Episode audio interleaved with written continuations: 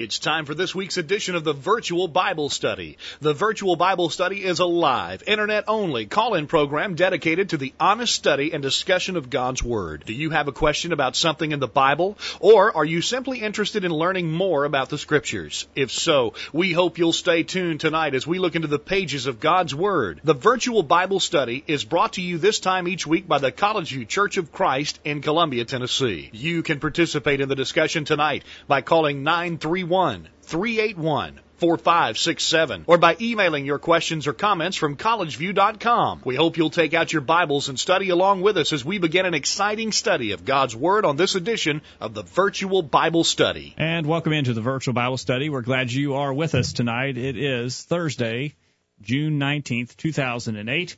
We're live on your computer, and we hope you will join in on the discussion. You do so by calling 877-381-4567, questions at collegeview.com. And those are the ways we look forward to hearing from you on the program tonight. My name is Jacob Gwynn. My father, Greg Gwynn, is uh, out of town tonight. He's preaching in Athens, Alabama. And so we will be without him tonight, but we want to talk about an important subject on the program tonight. We want to talk about homosexual marriage. Homosexual marriage became legal in California this week, and homosexual couples have been flocking to the state to become married, and that has received much acclaim in our media uh, this week.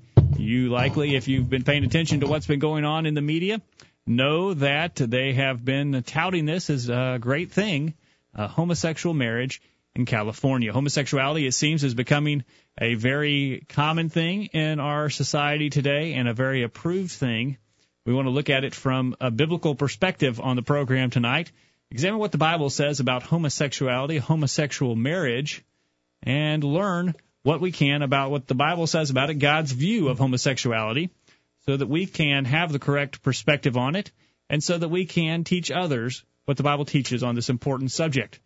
In my father's absence tonight, uh, we have several guests who will join us on the program, two of whom are with us now. Monty Overton, a member of the College View Church of Christ, has been on the program before and is in the studio with me tonight. Hello, Monty. Hello, Jacob. How are you doing today? Good. Uh, thank you for taking time to be a part of the program tonight. And joining us over the internet tonight from Nashville, Tennessee, our friend Phil Hunt is on the program tonight. Hello, Phil. Welcome to the program. Hello, Jacob. Thank you for the invitation to have me on. I'm looking forward to the discussion that we plan to have. Well, thank you for being here tonight. Again, we want you to join in on the discussion. You do so in a couple of ways again by dialing 877-381-4567 questions at collegeview.com. Those are the ways you get in touch with us tonight. And we'd like to hear from you. We want to remind you this program is brought to you by the College View Church of Christ in Columbia, Tennessee. College View Church of Christ meets at 1618 Hampshire Pike in Columbia, Tennessee. If you are in the Columbia, Tennessee area, we encourage you to come and visit with us to find out what it is that we're all about here at the College View Church of Christ. Uh, you want to find out more information about the College View Church of Christ, visit our website, collegeview.com, or you can send us an email, questions at collegeview.com anytime throughout the week, or dial 877-381-4567, 24 hours a day, seven days a week. We'd be glad to hear from you on the program. We heard from Paul in the UK this week over in England. He's listening to the virtual Bible study. Thank you for being out there, Paul. We heard from Al up in Vermont. He is listening to the program as well, and we'd like to hear from you. If you are out there listening, let us know where you are and how you found out about the virtual Bible study, and we'd like to hear from you. Well, as we look at homosexuality, Phil, there's a lot of controversy about it in uh, the world today about whether or not it is something that God would approve of, but the scriptures are very clear about what God thinks about homosexuality. That's right. This question of homosexuality, um, gay relationships, has really been a major issue for the past couple of decades. Um, we can track a little bit of the history of the movement and the the attempt to get people to tolerate homosexual behavior and then accept it and embrace it. Uh, in 1990, Congress passed the DOMA, the Defense of Marriage Act, that President Clinton signed uh, that would keep states from having to recognize homosexual marriages. Uh, we fast forward to 2004, and the Massachusetts Massachusetts Supreme Judicial Court, by one vote margin, said that banning same-sex marriage was unconstitutional. And so Massachusetts was the first state, if I remember right, to have full-blown same-sex marriage. And we see the trend in homosexual behavior and the acceptance of it over the past several decades. And this question of homosexuality and whether uh, it's behavior that is acceptable, whether it's something that God would approve of, is even becoming an issue among religious people. We have religious denominations that will take votes and, and decide whether to allow uh, homosexual, uh, lesbian, gay uh, bishops and pastors in their organizations. They, they take votes and they, they decide that uh, that we're going to have put people in these positions of leadership. And so I think it is important for us to look at what the Bible says. The Bible is very consistent on this issue. Yeah, and, we, we don't have to vote about it, Phil. We just have to open up the pages of God's Word. That's right. We don't have to take a vote. Uh, the fact is, if the whole world voted to say that homosexual behavior was okay and acceptable, and God said that it's not, and Jesus said that it's not, God and Jesus are still right. It doesn't matter what all of us say. It doesn't matter what vote we take. We can just look to what God says and humbly look at the scriptures and we'll find out what his view on it and ultimately his view is the one that matters. If Monty, you know, religious religious things, Monty, aren't. Uh, it's not a democracy when it comes to religion. It's it's a it's a, a monarchy. God says what He wants, and we've got to follow it. You know, in the the class I was teaching this last Sunday morning, there was a thing the author of the book we was studying had written, and I thought was very applicable. Uh, Jesus being our King and God being our ruler have the right to and the authority to make rules for us, and then we have the privilege of obeying them. And that's how we need to look at it. In our society, we don't look at things like that. We think of ourselves as a free people and we can do whatever we want to. So we think as a democracy or representative republic that we are in, that we can vote on things and decide how we want them for ourselves. But God is, doesn't operate that way. God is a monarchy. He makes the rules, and we have the privilege of getting to obey them. All right, 877-381-4567. Questions at collegeview.com are the ways you can participate in the program tonight. We're talking about homosexual marriage. You've seen it in the news this week. What do you think about it? What should be the Christian's reaction uh, to homosexuality, homosexual marriage that's uh, prominent in California today in the news? as we have seen that legalized. We want to talk to you about that. Phil, uh, I, I cut you off a little bit there a minute ago, but uh, the Bible's very clear. Homosexuality is something that is forbidden, it is sinful, and uh, God does not approve of it. That's right. Um, and I hope, uh, I'm sure our listeners, um, well, I would imagine that our listeners know enough about this program to know that that's the that's the view that we were going to be taking. Uh, we do believe that God does not approve of homosexual relationships. Uh, the Bible does speak to this.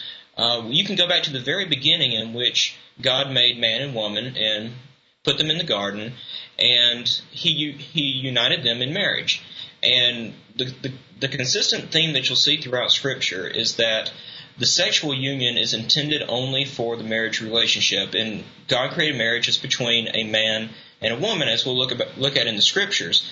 I think the first clear indication that homosexuality uh, became a rampant problem is uh, is Sodom and Gomorrah. We read about in Genesis chapter 19, and that place was that Lot even offered his daughters to these men and said, "Have your way with them."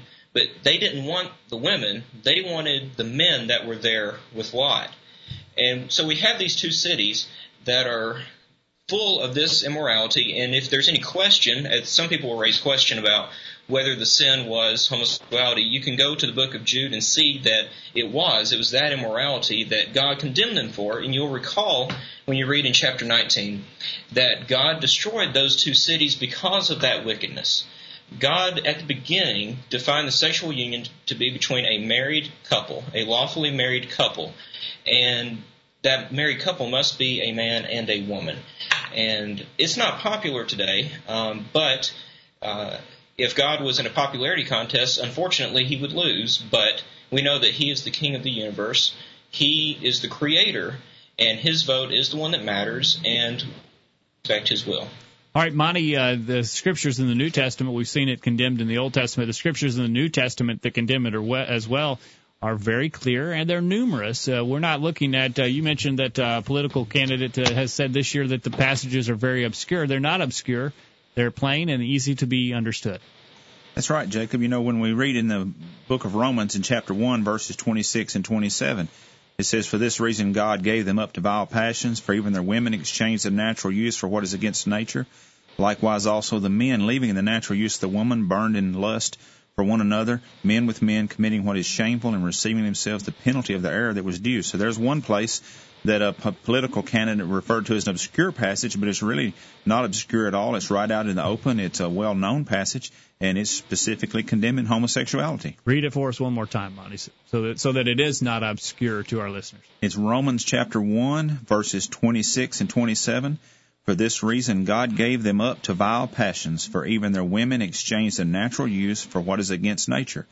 Likewise also the men, leaving the natural use of the woman, burned in their lust for one another, men with men, committing what is shameful, and receiving in themselves the penalty of the error which is their, which is their due the wording there is very clear, Monty. It's almost enough to make you blush to, just to read the, the, the strong wording there. That's right. There's nothing confusing or unclear about that. It's very plain what God was talking about when He had that written. All right. And then in 1 Timothy chapter 1, verses 9 and 10, the, con- the condemnation continues. Knowing this, the law is not made for a righteous person, but for the lawless and insubordinate, for the ungodly and for sinners, for the unholy and profane, for murderers of fathers and murderers of mothers for manslayers, for fornicators, for sodomites, for kidnappers, for liars, for perjurers, and if there is any other thing that is contrary to sound doctrine.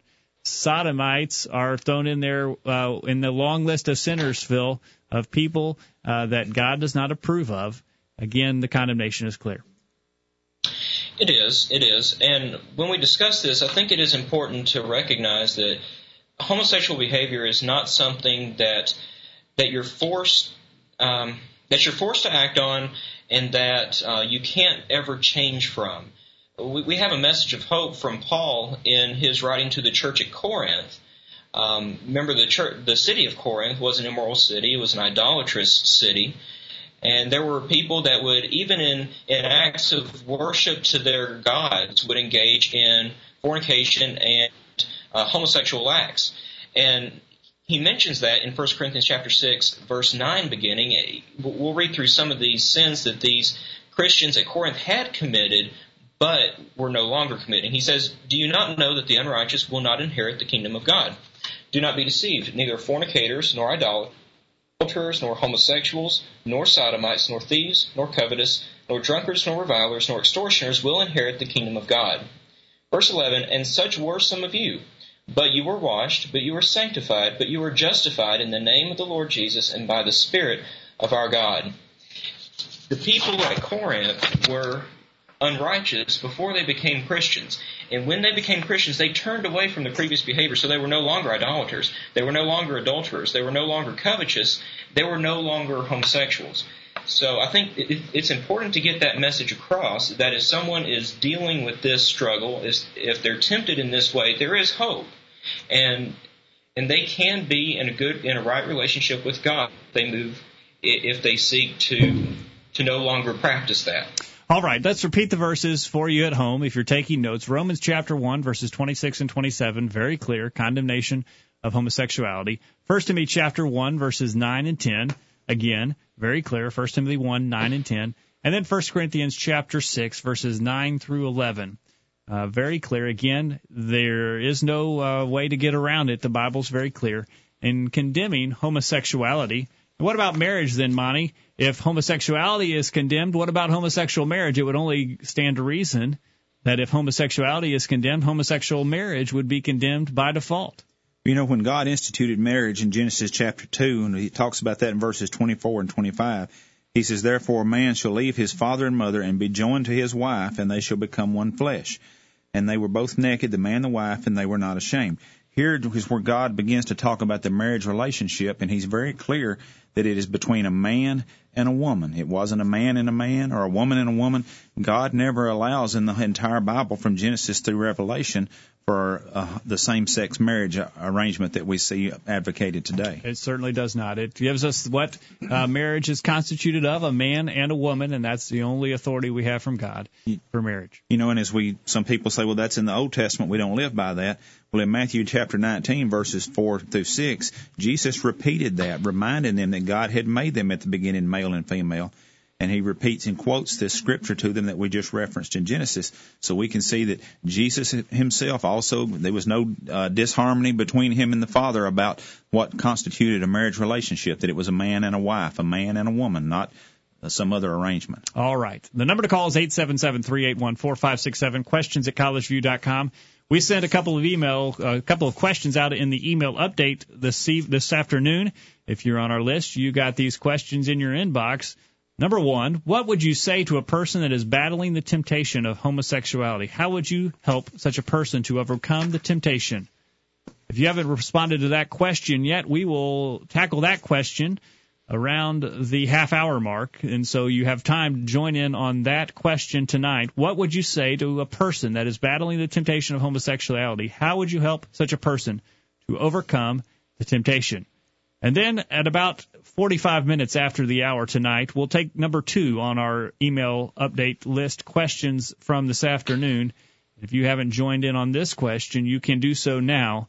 In a society that is increasingly accepting of homosexuality, even among many religious people, what steps can we take to successfully oppose the homosexual agenda? Those are the two questions for your consideration tonight, and we'll take any question or comment about homosexuality, any Bible topic tonight. As we talk about homosexual marriage, we want to hear from you. Again, 877 381 4567 or questions at collegeview.com. We'll take our first break and we'll have another Special guest joining us on the other side. Stay tuned. The virtual Bible study continues right after this. Don't touch that mouse. The virtual Bible study will be back right after this. Hello, everyone. I'm Wade Shelton, a member of the College View Church of Christ. If you're like me, you've probably heard a lot of rumors about what the Church of Christ is all about. But regardless of what the rumors you may have heard, let me just quickly tell you what we are about. The College View Church of Christ is simply a group of Christians that is committed to doing everything that God has commanded us in exactly the way that He commanded us to do it. So we just simply open our Bibles and study them to determine what God has commanded us to do, and then we try to do it. It's just really that simple. Are you interested in being part of a group of people who have this approach to serving God? If so, I hope you will join me and my family as we worship God with the College View Church of Christ this Sunday at 9:30 a.m. I'm Arthur Haynes from Culleoka, Tennessee, and one of my greatest highlights of the week is to listen to the virtual Bible study. Use your internet connection for something good. Listen to the virtual Bible study every week. Now, back to the program. And welcome back to the virtual Bible study tonight. We do appreciate you taking time to be a part of our study tonight as we look at homosexual marriage it has been legalized in California this week, and it is all the rage in the media. A lot of people in the media think it's a great thing. A lot of people in our society think it's a great thing. But we've talked about the fact that the Bible is very clear that homosexuality is a sin, and by default, homosexual marriage would be a sin as well. And we noted that the Bible only uh, gives us instructions for marriage being that of a man and a woman. There is no reference to a man and a man or a woman and a woman but only a man and a woman in marriage. And so we believe the Bible is very clear. Homosexuality is a sin. Homosexual marriage would be forbidden. But there are a lot of people in the religious world today, even, who are claiming that God doesn't have any problem with homosexuality. He doesn't have any problem with homosexual marriage.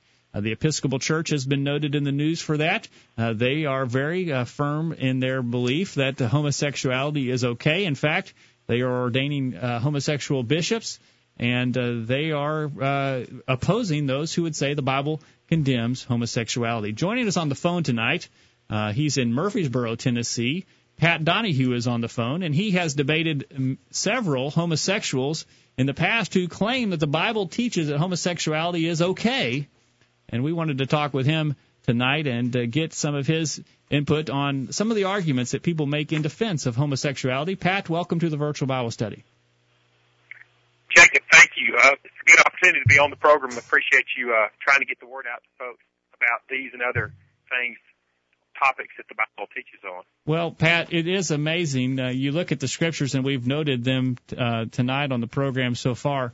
You look at the clear passages in Romans chapter 1, 1 Corinthians chapter 6, um, and 1 Timothy about uh, the condemnation of homosexuality.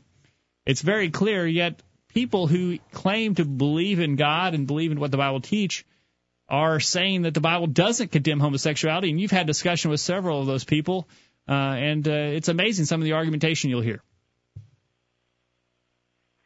I agree, uh, Jacob. Um, one of the things that uh, y'all mentioned is Romans 1 along with a couple other passages. I agree with y'all completely that Romans 1 is very clear. It's not vague or obscure as some people say. One of the things they do, Jacob, with Romans 1, because idolatry is mentioned in the same chapter, for example, in verse 23, the typical homosexual response to our argument, God's argument on Romans 1 that condemns homosexuality, is they say that here it's only condemning homosexuality as is uh, as it relates to idolatry. In other words, only when people committed homosexual acts as a way to worship an idol. So today, when homosexuals uh, get married, for example, and they're not in worship to an idol, it would be okay. And that sounds pretty good on the surface, and after all, idolatry is mentioned in the chapter, condemned in the chapter. But that's clearly, if you examine the passages that you guys read while ago, that's clearly not what's going on because in verse 27, it calls, it says that these homosexual, homosexuals burned in their lust one toward another. And in verse 26, when talking about the lesbians, it says they had vile affection. So these weren't dispassionate acts, people just doing it just to worship an idol.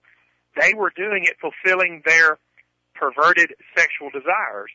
And so uh, the Bible is condemning homosexuality here itself, not just homosexual acts committed in worship to an idol. If all we're de- doing was condemning homosexuality only when you can uh, were doing it in worship to an idol, then if you look down in verses 29 through 31, then fornication and wickedness and murder and debate, deceit, malignity, backbiters, haters of God, all of these things would only be wrong if you were doing them in worship to an idol. Follow me? Yeah, I do, Pat. And uh, you know, you talked as you mentioned there in in verse 26.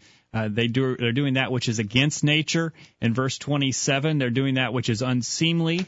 And so this is not just a, a, a limited condemnation of homosexuality where it would just be condemned in uh, idolatrous worship scenarios. This is a generic condemnation of homosexuality.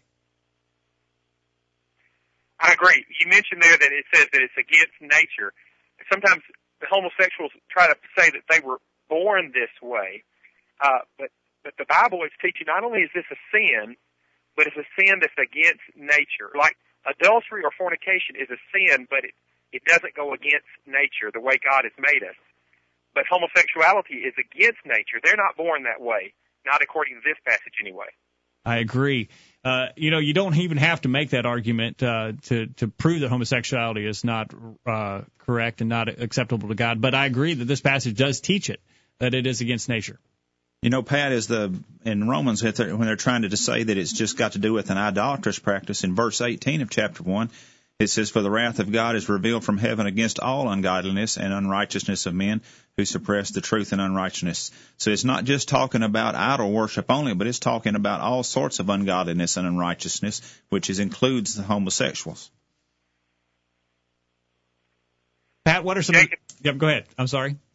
I, I was going to say there are a number of arguments they make, Jacob, and I know I realize our, our time is limited. One I would like to mention, though, if we have time, we can get to one or two more after this. But one I would like to mention, considering the nature of your program, that I that I run into a lot in debates, and you probably run into this in one-on-one conversations, is that so homosexuals, though they're believers, like these people from these gay churches, they're believers, so they're going to be saved. You know, they believe in Jesus and they're going to be saved. But in James two nineteen, the Bible says, "Thou believest that there is one God, thou doest well. The devils also believe and tremble."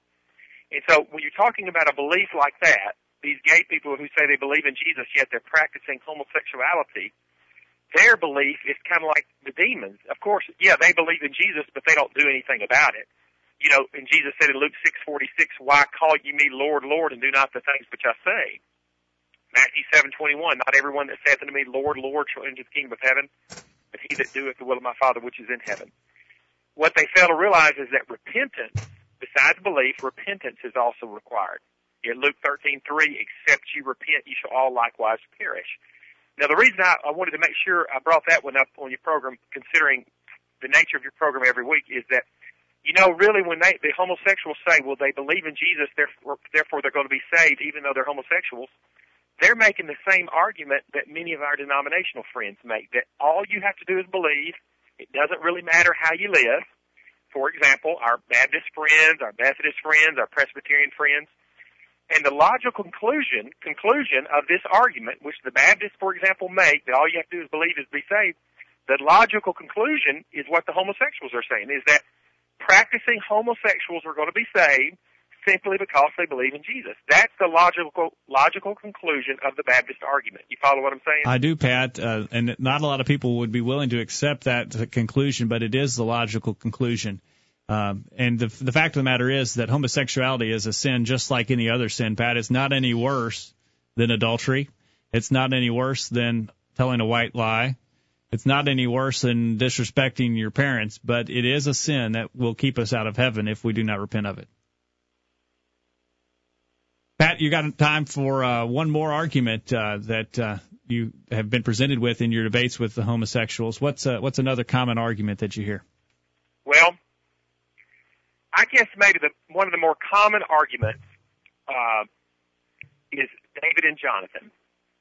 David and Jonathan, as you know, were very close friends, and the Bible says in two or three places that they loved each other. So the homosexuals take off on that, the fact that it says they loved each other, and they say, hey, that means that they must have been, quote, homosexual lovers. But it, it seems that the mistake they're making is that every time they see the word love in the Bible, they're thinking and they're seeing sexual relations. For example, my dad, as you know, passed away in about 2001, and I loved him very much but that love for my dad had nothing to do with sexual relations. Correct. David, David was married to seven women and had many children. You can see, read that from First Chronicles 3. The account of David committing adultery with Bathsheba in 2 Samuel 11 shows obvious heterosexual desires. And Jonathan also was married and had sons. So you're talking about a man who had seven women, uh, seven wives, and had many children. And then one of the most famous sins of the whole Bible was him committing adultery with a woman. This doesn't sound like homosexual behavior to me. It doesn't sound like David and Jonathan were gay. No, it's a, yeah, certainly, and it it is a stretch. Uh, they see the word love there, and then they want to mold it into whatever perverse uh, view that they have of love, and uh, certainly doesn't fit the, the picture that we see uh, in the characterization of David we see in the Old Testament. You know, the Bible teaches us that God loves us, but it doesn't have anything to do with a sexual nature. And we're taught that we're supposed to love God and obey, obey Him. But that also, that word love does not include a sexual and attitude we're to love each God. other. Monty, I love you, but we're not going to have relations. That's right. Okay. All right, um, Pat. As you look at this, and it is amazing that uh, people who claim to be religious are accepting of homosexuality, and you wonder how a person could get to that point. And even those who aren't homosexual, Pat, are, are now arguing that homosexuality is not condemned in the scriptures. How do you get from a point where you think that you, where you're believing in what God says to a point where now you are accepting what God says is so very clearly condemned? How, how do you get to that point, Pat? Well, I'm not real sure, and it may be different for different people, but I try to be in the debates I've had with the homosexuals. I try to be as kind and nice as possible, but also frank. And I challenge them to think about from this standpoint. Do you are you really thinking this is what the Bible teaches, or are you doing something or believing something that you like? In other words, they want to practice this this ungodly behavior. So since they want to do it, then they are motivated to twist and turn the scriptures around to try to justify what they're already doing. You follow what I'm saying? I do, and uh, we can be uh, guilty of that as well, Pat. I agree. All right, Pat, I want to ask you one more question, and then we'll let you go. We're running out of time. And this may seem like a stretch to many of our listeners, and it may seem like a stretch to you, Pat. But when we look at the fact that people in the religious world are turning their back against what God has said and are now accepting things like homosexuality, I wonder how long it will be until people until people who are in what they would call a Church of Christ, who would claim to be following the New Testament pattern of Christianity, how long will it be until there are churches that call themselves churches of Christ that are accepting of homosexuality and homosexual marriage? The reason I ask that, Pat, is because we have seen a progression of acceptance in uh, churches today to such an extent that people are not respecting God's instructions for marriage in general. God has given very specific instructions about divorce and remarriage. And as divorce has become more accepted in our society, so has it become more accepted in what are called churches of Christ today, in which now there are churches that don't condemn uh, unlawful divorces anymore. Do you think it's a stretch of the imagination that churches that call themselves churches of Christ could begin to accept homosexuality and homosexual marriage? Oh, within our generation, Jacob, and I, I've heard, I heard that there are already some out there like that. You know, there are churches of Christ now. I'll say, per average, uh, there may be a hundred in the United States that full fledged accept women preachers and women elders and things like that. And our grandfathers would have never, never uh, believed that would come to pass. I believe that it's only a matter of time. That's going to just become more prevalent. And it, as you said, it's only going to be a matter of time for the same things going to happen with this issue of homosexuality. You believe it's going to be accepted? I believe that this sin will be accepted uh, by at least some or many in the churches of Christ. Of course, I believe there will always be a faithful few that will hold to what the Bible says. Well, that's a scary thought, Pat, but it is a reminder to us that we've got to go back to the Bible for authority in all that we do. And the only way we're going to be pleasing to God is by being submissive to His will, not our own. Well, Pat, thank you for your time tonight and for uh, for your insight. We appreciate it. Thank you for uh, talking to me. We hope to see you soon, Jacob. All right, thank you, Pat. All right. We need to go to a break. That's the wrong one to turn down there. We need to go to a break, and uh, when we get back, we'll continue the discussion. Another special guest will join us on the other side of the break, and we're going to get into those questions. Remember, there are two. And after this break, we're going to into the next question. What would you say to a person that is battling the temptation of homosexuality? How would you help such a person to overcome the temptation?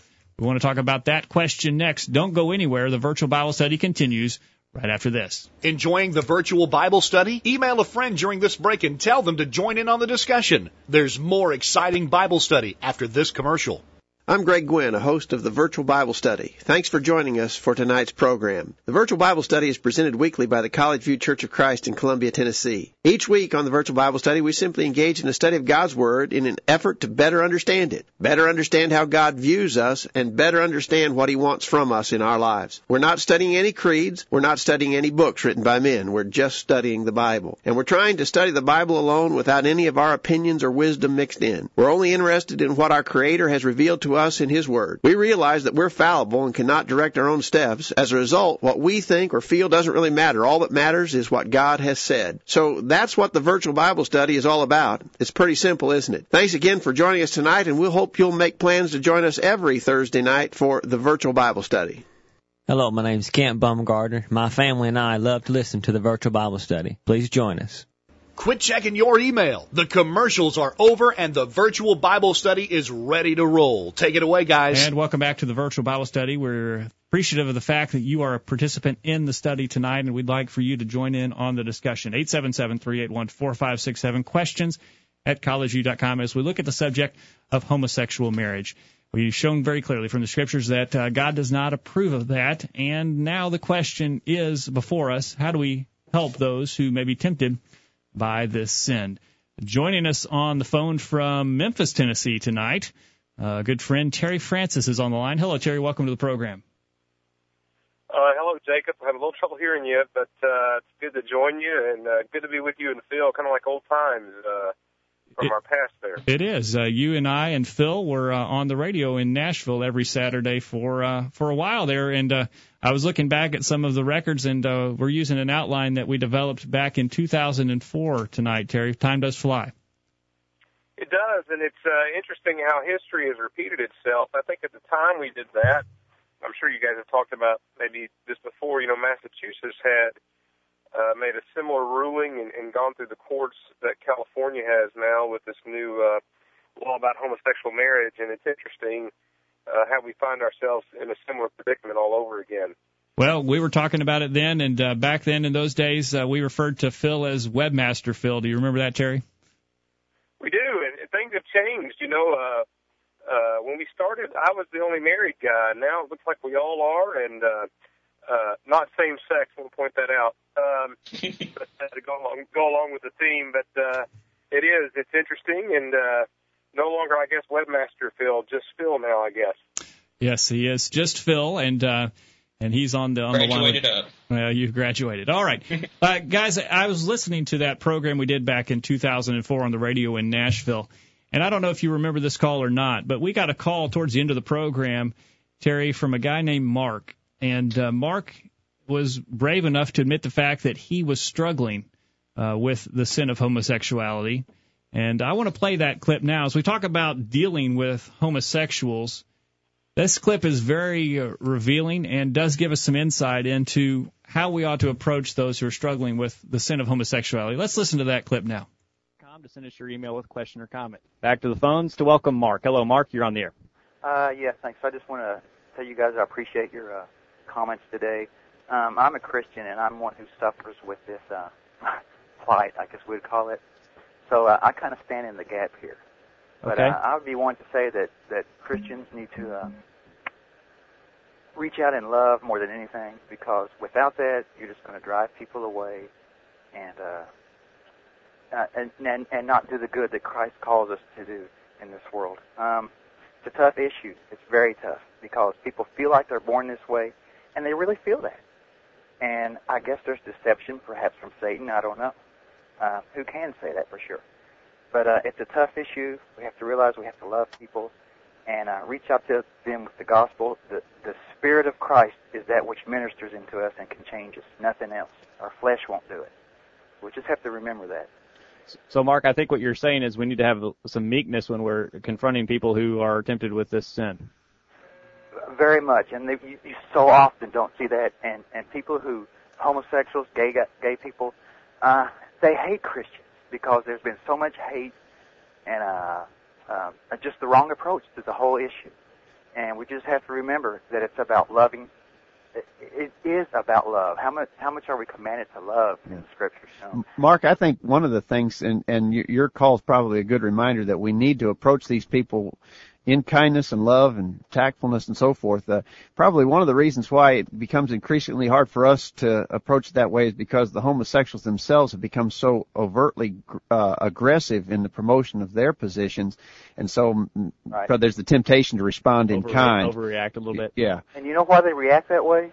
Is because they're living in the flesh. You know, That's and exactly how many right. of us live in the flesh? You know, we're, we're so admonished by Paul and all in Romans to to live according to the Spirit and not live by our flesh. And so, so often gay people run from Christianity and they have no idea of what what the Spirit is and living in the Spirit of Christ. Even those that claim to be Christians, but that's true of, of a lot of Christians. You know, not just in this issue. So, um, it, there's a lot. There's a lot to it. You know, it's pretty. It's I, pretty I think I, I appreciate your call, Mark, and and I, I think we do want to acknowledge that we're not saying when we say that a homosexual cannot practice that sin. In other words, he cannot pursue that preference. w- We need to understand that that's not an easy thing for a person who is thus tempted. Uh, you know, for a person who doesn't suffer that temptation, then it's easy enough to say it. For a person who does have that inclination, then we're we're saying that's a that's a hard thing, and we understand it is. I, I I've worked with a number of people who have been alcoholics. I- I'm personally not tempted to drink alcohol at all. Uh, but I try to I try to understand that those alcoholics, man, they're they're they're fighting a tough battle on a daily basis, and I, I want to show them support and help and encouragement as they continue to fight against that temptation. And I, I appreciate your call to remind us that we ha- need to have that same outlook toward those who have a, a an inclination toward homosexuality and are trying to still yet live the way God says we must live. That's right, and there's a lot of ministries out there that, that are reaching out to, to homosexuals. Exodus is just an example of that. Uh, there's several locally, but um, um, people just need to realize that people who are homosexual speak out so adamantly about it because they really do feel that they're that way naturally and they can't help it. But Mark, Mark, I appreciate your call and the courage it took to make that call. Real quick, let me ask you to just give those who are listening who may be suffering with this temptation, give them some uh, encouragement and some advice on how they can deal with their temptation. Oh my goodness. All I can say is, uh, guys, girls, if you're out there and you're listening, uh, there is hope. It's not in your flesh. It's not going to be found in your flesh. It's only going to be found in Christ. Um, and you're seeking Him. He says, "Draw unto me, and I will draw unto you." That's our only hope. That's the hope for the world. Um, I, I know it's a tough battle, but uh, the reward at the end is far, far worth the battle, and uh, not giving in to that temptation. Mark. Thank you for your call today. Really glad to hear from you. Thanks for listening. Thank you very much. I just want to say I really appreciate Mark's courage to call in and to discuss something that many people wouldn't, and and it's good for us to hear from somebody. You know, so often we have discussions like this and we don't hear from the other side or somebody that's struggling with something. And it's good that Mark called in so that we can hear that perspective today. Mark shows us though that uh, we can deal with whatever temptation we're presented with, whatever it be, homosexuality, whatever the sin. Well, and I think the important thing is that he shows that in Christ you can overcome this. And it's just another proof of what was said in 1 Corinthians 6 is that it is possible to change. You are not trapped. There is no, there is a way out. It's not like you're sitting there with no hope. And, and Mark gives that and provides that for us, and we thank him for doing that today. Thank you again, Mark, for your call. Guys, quickly. All right, so there's the clip uh, from uh, four years ago.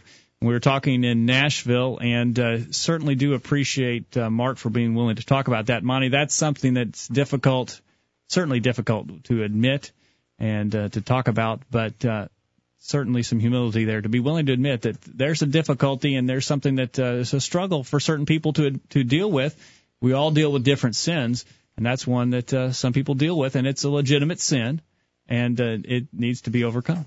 You know, I was discussing that type of thing with a preacher one time, and he was talking. He says he had helped work with a homosexual that was trying to overcome that, and the homosexual was saying that he was born that way and couldn't help it, and the preacher that I was talking to said he told him says I don't really believe that, but I'll give you that. Then you know you can you can say that you were born that way. I don't believe it, but we'll just assume for the purpose of discussion that you were.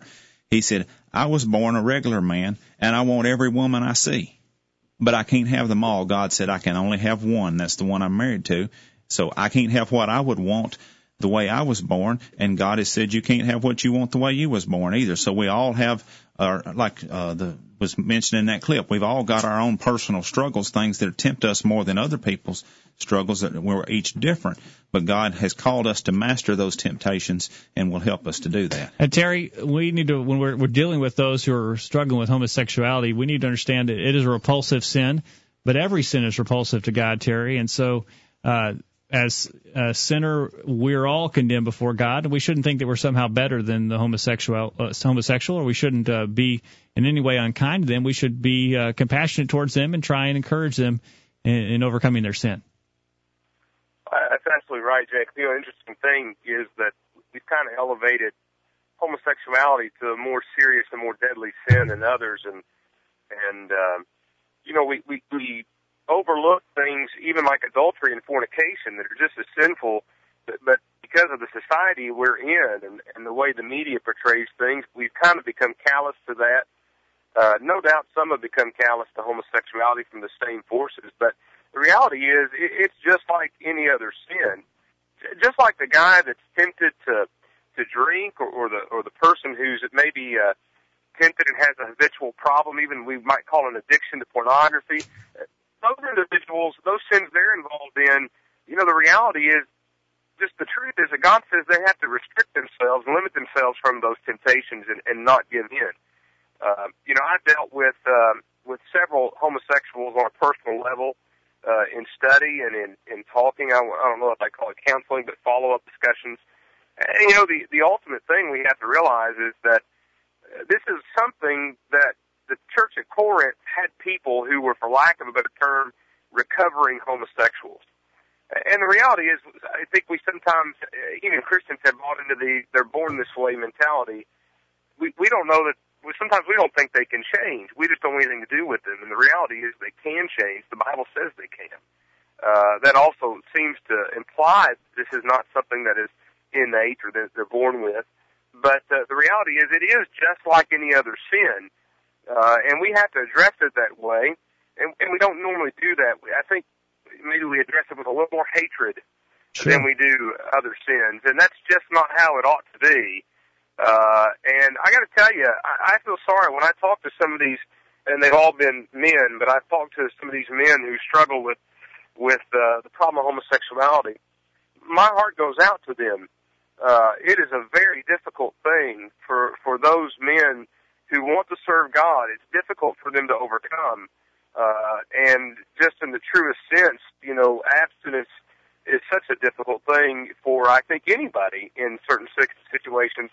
Uh, but it can be overcome, but we need to react with the proper love and mercy towards them, uh, that it's required to help, help those people repent of this sin. Yeah. not with hatred. And and you know, I think of uh, Jacob you had on before the Phelps family and the way they react to this sin. You know, that's that's not. I don't think that's what uh, God would have us to do. Well, Terry, you know, we think that uh, if someone's a homosexual, that gives us the, the license to treat them however we want, and uh, certainly it doesn't.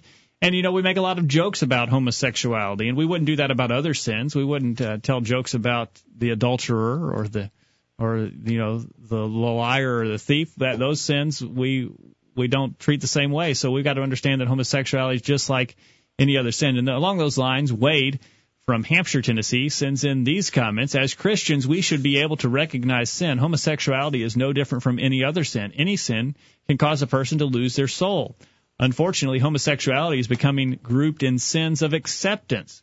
What I mean by this is, in 1 Corinthians chapter 6 verses 9 and following, homosexuals are listed among, along with sins of adultery, fornication, thieves, and drunkards, as those who will not inherit the kingdom of God.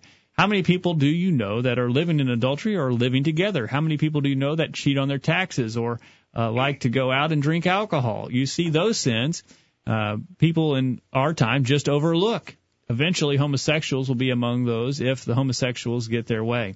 And uh, so Wade brings a good point to mind here that homosexuality is just like any other sin, and we need to recognize that sin is sin, and sin needs to be repented of regardless of the sin. Now, one thing, uh, Terry and Phil, that you, I'd like for your comments on, I believe that part of this homosexual agenda that we're seeing in our, our society today is that uh, the homosexuals would like us to believe that if you are tempted along a homosexual line, if you are tempted uh, in a, a, a homosexual manner, that you are automatically a homosexual if you are struggling with those temptations. And that simply is not the case from 1 Corinthians chapter 6. I believe we can see uh, that uh, those people were struggling with those temptations, but they had repented and they were no longer homosexuals. Well, yeah, I I think that's a great point to make, Jacob. No, no more does that make you a homosexual than somebody who's tempted to uh, drink alcohol makes them an alcoholic. Yeah, but the, Uh, the, the, the agenda is that if you have those temptations, well, just forget even trying to resist them because you're a homosexual and that's the way you are, and you got to embrace it. Well, and, and acceptance and tolerance is the overall goal of of uh, this kind of left wing agenda that's being promoted. Is you know everybody has these tendencies. You know they they inflate the numbers. They they really try to make us think that that uh, you know for what for lack of a better description, sometimes if you turned on the TV, you would think that everybody was gay except for you. Uh, you know that's that's what they want us to do, and that's uh that's a way to get their foot in the door for tolerance, and uh, that's just not how it is. You know, an, an important point there is, is that somebody in 1 Corinthians 6, there at the church Corinth, you know, it, it, it does say they were homosexuals. They no longer were.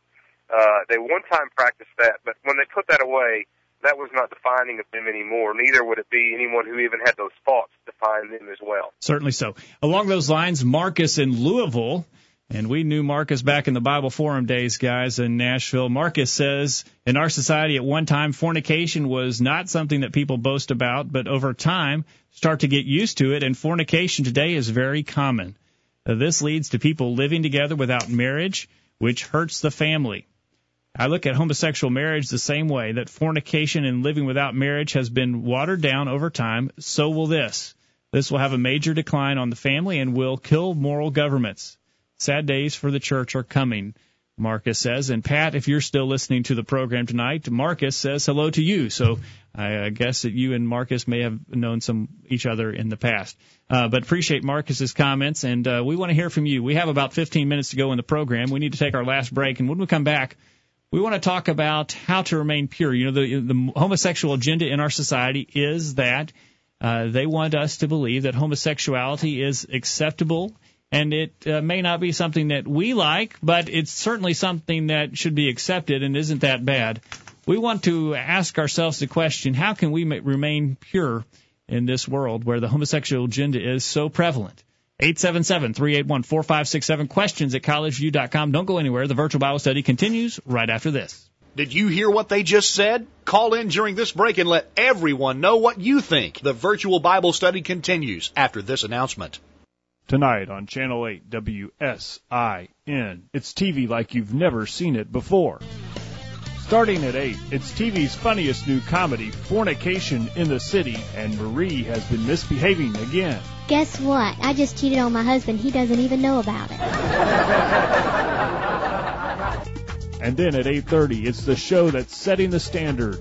You won't want to miss this week's I Love This World where Bob makes a great announcement. Well, I think it's time you knew the truth. I'm gay. And at 9 o'clock, it's the show that Television Magazine has called the number one drama for murder and violence. You won't want to miss this week's In Cold Blood to see who will be the next to be gunned down. It all starts tonight at 8 o'clock on Channel 8 WSIN. I'm Greg Gwynn, reminding you that sin is a terrible thing and that those who are entertained by watching others sin fall under the condemnation of God that is mentioned in Romans 1:28. Be careful what you watch on television because in spite of what the devil wants you to think, sin is always sin and it's never funny. I am Nestor Sanchez from Arica, Chile in South America, and I love to listen to the virtual Bible study. And this moment, I invite you to participate in this program too. Gracias. Broadcasting around the world with truths that are out of this world. The virtual Bible study. Take it away, guys. And welcome back to the program. We're talking about homosexuality and how to deal with the homosexual. A couple comments along those lines. Don from Nashville, and this is the Don that we knew in the radio days, guys. He says the first step to is to ascertain whether or not the person claims to be a Christian. If he does claim to be a Christian, then all efforts have to be directed towards showing him that the use of scripture uh, through the use of scripture that he isn't. On the other hand, if he doesn't claim to be a Christian, then all efforts have to be towards convincing him that he should be.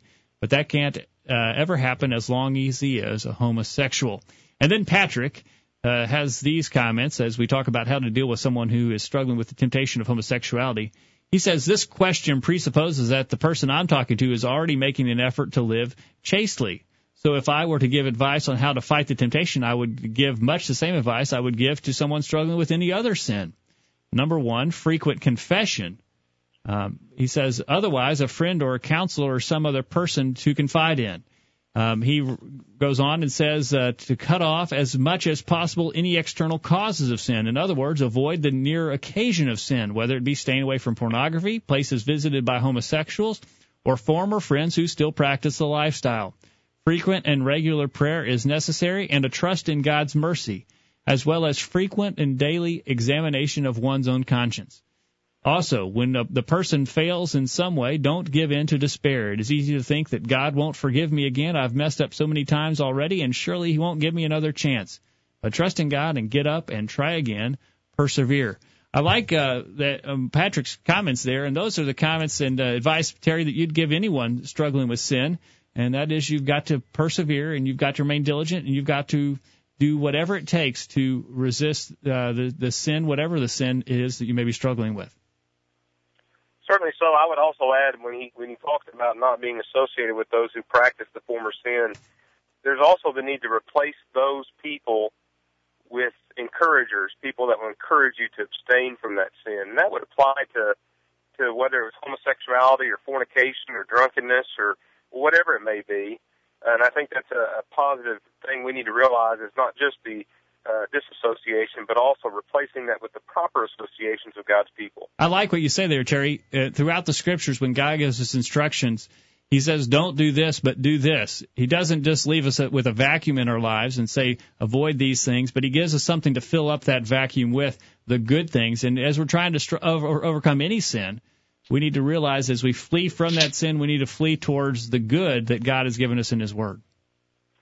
Yeah, you know, you think about even the simple commands of, uh, you know, resisting the devil and drawing near to God. There's, there's always as if, uh, it's almost as if our life and our hearts are a sealed container. If we take something out, we've got to put something else back in. You know, even in Colossians 3, when we're told to take off things, we're given a list of things to put on. And uh, I think sometimes all we focus on and all we tell people is what to take away. And if if all we do is take things away and we don't give them the things to put on and the things to replace those negative influences and the people to do that, they're going to revert and go back to that negative influence. And so we have to make sure that we not only give them the things not to do, but we give them things to do. And the Bible does a good job of that. Sometimes we fail at giving the application that way. Exactly right. We have an email who from someone who would like to remain anonymous, but I'll pose the question to the three of you. The emailer asks, when do you walk away from someone that you've tried over time to make them see where they are wrong? Working with someone over a long period of time and then find out they have no desire to change makes one want to walk away. How long do you try? When is it time to quit? And this emailer says it is hard to do sometimes. Bill, Terry, any comments along those lines? I think it's a very good question to consider, and and I'm not sure I have an, an absolute answer. I think it would it would definitely depend on your relationship with that person and and where you are in studies. Um, obviously, uh, the Lord doesn't expect us to quit trying after the first rejection or the second rejection. Um, but there does come a point where we need to not cast our pearls before swine. Well, and I think when someone, go ahead. Uh, well, uh, Terry, at some point though, you got to say, "I've done all I can do. This person is not going to change," and and then it becomes your obligation to treat them in such a way so that they understand that you do not agree with their lifestyle and that you cannot condone it and you cannot continue to keep association with them if they won't repent of that sin that they are struggling with. Certainly, certainly so, Jacob. I think one thing to keep in mind is that, especially when it comes, uh, as it sounds like the emailer was suggesting, maybe this individual case, you know, person to person. I think we have to take that by case by case study. I can't give you an absolute definition or set of rules that says at this point away. I think a lot of it has to come, uh, as Phil alluded to, the relationship you have, how well you know them, whether in your judgment they're really trying and just slipping up. You know, the the anonymous groups are very real with the people that come to them. They they tell them that, you know, just because you come to our group and you start this process, you're going to fall at some point. Uh, and so I think sometimes when we deal with people, we need to realize that just because we deal with them and we tell them what they need to do, and even if we're that positive influence, they're still likely going to, there's a high probability at some point they're going to return to us saying they've fallen. Now, now they might do that with remorse. They may not do that with remorse, but you know, for me, a big key to that is when they, when they do fall and do do, you know, and it is revealed and they are full of remorse and guilt, I don't think you can walk away. But when someone does it and basically says, I'm going to do this no matter what you say, it's very difficult to continue spending time with them when you could be working with someone else who would be, uh, you know, receiving the gospel in a better way. Well, and so that you know. The scriptures, the scriptures are plain though, Terry. There comes a point when you do have to walk away, and there's some judgment in that. But if someone rejects the scriptures and won't submit, you need to do it. You need to walk away for their sake, and you also need to walk away for your own. It seems, well, Jacob. And that, and the, yeah, and that walking away, Jacob, is more than just saying, okay, we won't talk about this anymore and acting like everything's okay. You know, it's a much more uh, harsh break than that. That is a change in relationship. I think we we felt that too. If we're going to walk away, quote unquote, from somebody because of they won't change, and and and it's an issue of they change or we can't have the same relationship, then we have to make the relationship different. Uh, and that means that we have to not be as friendly as we once were. That's difficult to do. You know, it seems Jacob and this person that sent this email, they made the comment that this person they were talking about had no desire to change. When we come to the conclusion when our studies that the person we're studying with no doesn't have a desire to change, there's nothing that we can do to force them. So I think when we come to the conclusion that that's how this person is, and we that may be different for different people, but nevertheless, when we come to that conclusion, they don't want to change, then we're just beating our head against the wall. And as Phil mentioned, casting our pearls before swine. So we need to make a change then and and pull away from that relationship or whatever but, but that's and teach with, someone else. That's with homosexuality or any sin. Any sin. I'm not placing a distinction on there. Whatever this we're studying with them about, if they don't want to change, then we can't make them. So we have, we, it's our obligation then to be a good steward of, for the Lord to go find someone that we can help that does want to change. All right. Well, guys, we had mentioned, and we're not going to get to it very in depth uh, so far tonight, and there's going to be some email comments that we're not going to get to. I apologize for that. But quickly, uh, Terry, I'll give you 30 seconds as we look at the homosexual agenda in our society today. And uh, media and our culture want us to accept homosexuality so bad, and they're going to great lengths to cause us and force us to accept it. How can we as Christians remain pure And how can we stand on the principles that God has outlined in His Word that homosexuality is not acceptable? Well, you know that, that that's a whole program in itself. As quick as I can. First, I think one of the things we have to do is we have to know His Word. Uh, you know, so many people are drawn into this because they don't know what the truth is. So we've got to stay involved and, and study our scriptures daily. We have to be active in talking to God through prayer. Uh, I think we have to be active in our associations with godly people. We need to limit our associations with ungodly people. That doesn't mean that we take ourselves out of the world and live in a commune, but we have to limit the influence they have on us. And we need to just add more Philippians 4 8 to our lives. You know, we need to avoid the things and putting things in our mind through the media and any other outlet that is that are un, untrue, that are dishonest, that are impure, that are not lovely, that are not good report those things we need to we, we need to remove those things and just put more of the principles in Philippians 4 verse 8 into our lives. We do that primarily through God's people and God's word, uh, but also through avoiding the things we shouldn't be watching and seeing and hearing. Well, passage in Romans chapter 1 verse 32 comes to mind, Terry. Talking about the homosexual and all those uh, wicked people who, knowing the judgment of God, that they which commit such things are worthy of death, not only do the same, but have pleasure in them that do them. Terry, if we're accepting of the activity, uh, Jesus, uh, God says here in this passage that we'll be condemned as well if we have pleasure in that activity, may, even though we're not may not be engaged in it. If we have pleasure in it, and if we do not uh, stand on the principles that God has given us in His Word, uh, then there'll be some uh, accounting to give as well in the day of judgment. Uh, there sure will, you know, and I'm reminded of James. I think it's 4:17. When we know what's right, we don't do it. It's sin. We know it's right to stand against this, and if we don't, it's sin. Now, in a very real warning, uh, there are people that stand against it and, and they're sued as a result of it. Uh, one case of a photographer who would not take pictures at a commitment ceremony and was fined thousands of dollars by the state government for, uh, human rights violations. And, uh, you know, the reality is I admire that person for standing up for their convictions and for saying, no, I will not condone this. And it may come to that and uh, we've got to be prepared for that. That may be a modern day form of persecution for all of us, uh, but we have to be willing. You know, sometimes we wonder whether or not we would take stands like they did in the New Testament. We may have some opportunities to, to find out. Yeah, well, and uh, let's pray that we'll have the strength to uh, stand when that time comes, because I believe it will come. We need to be prepared for it. Terry, thank you for taking time to be a part of the program tonight from Memphis tonight.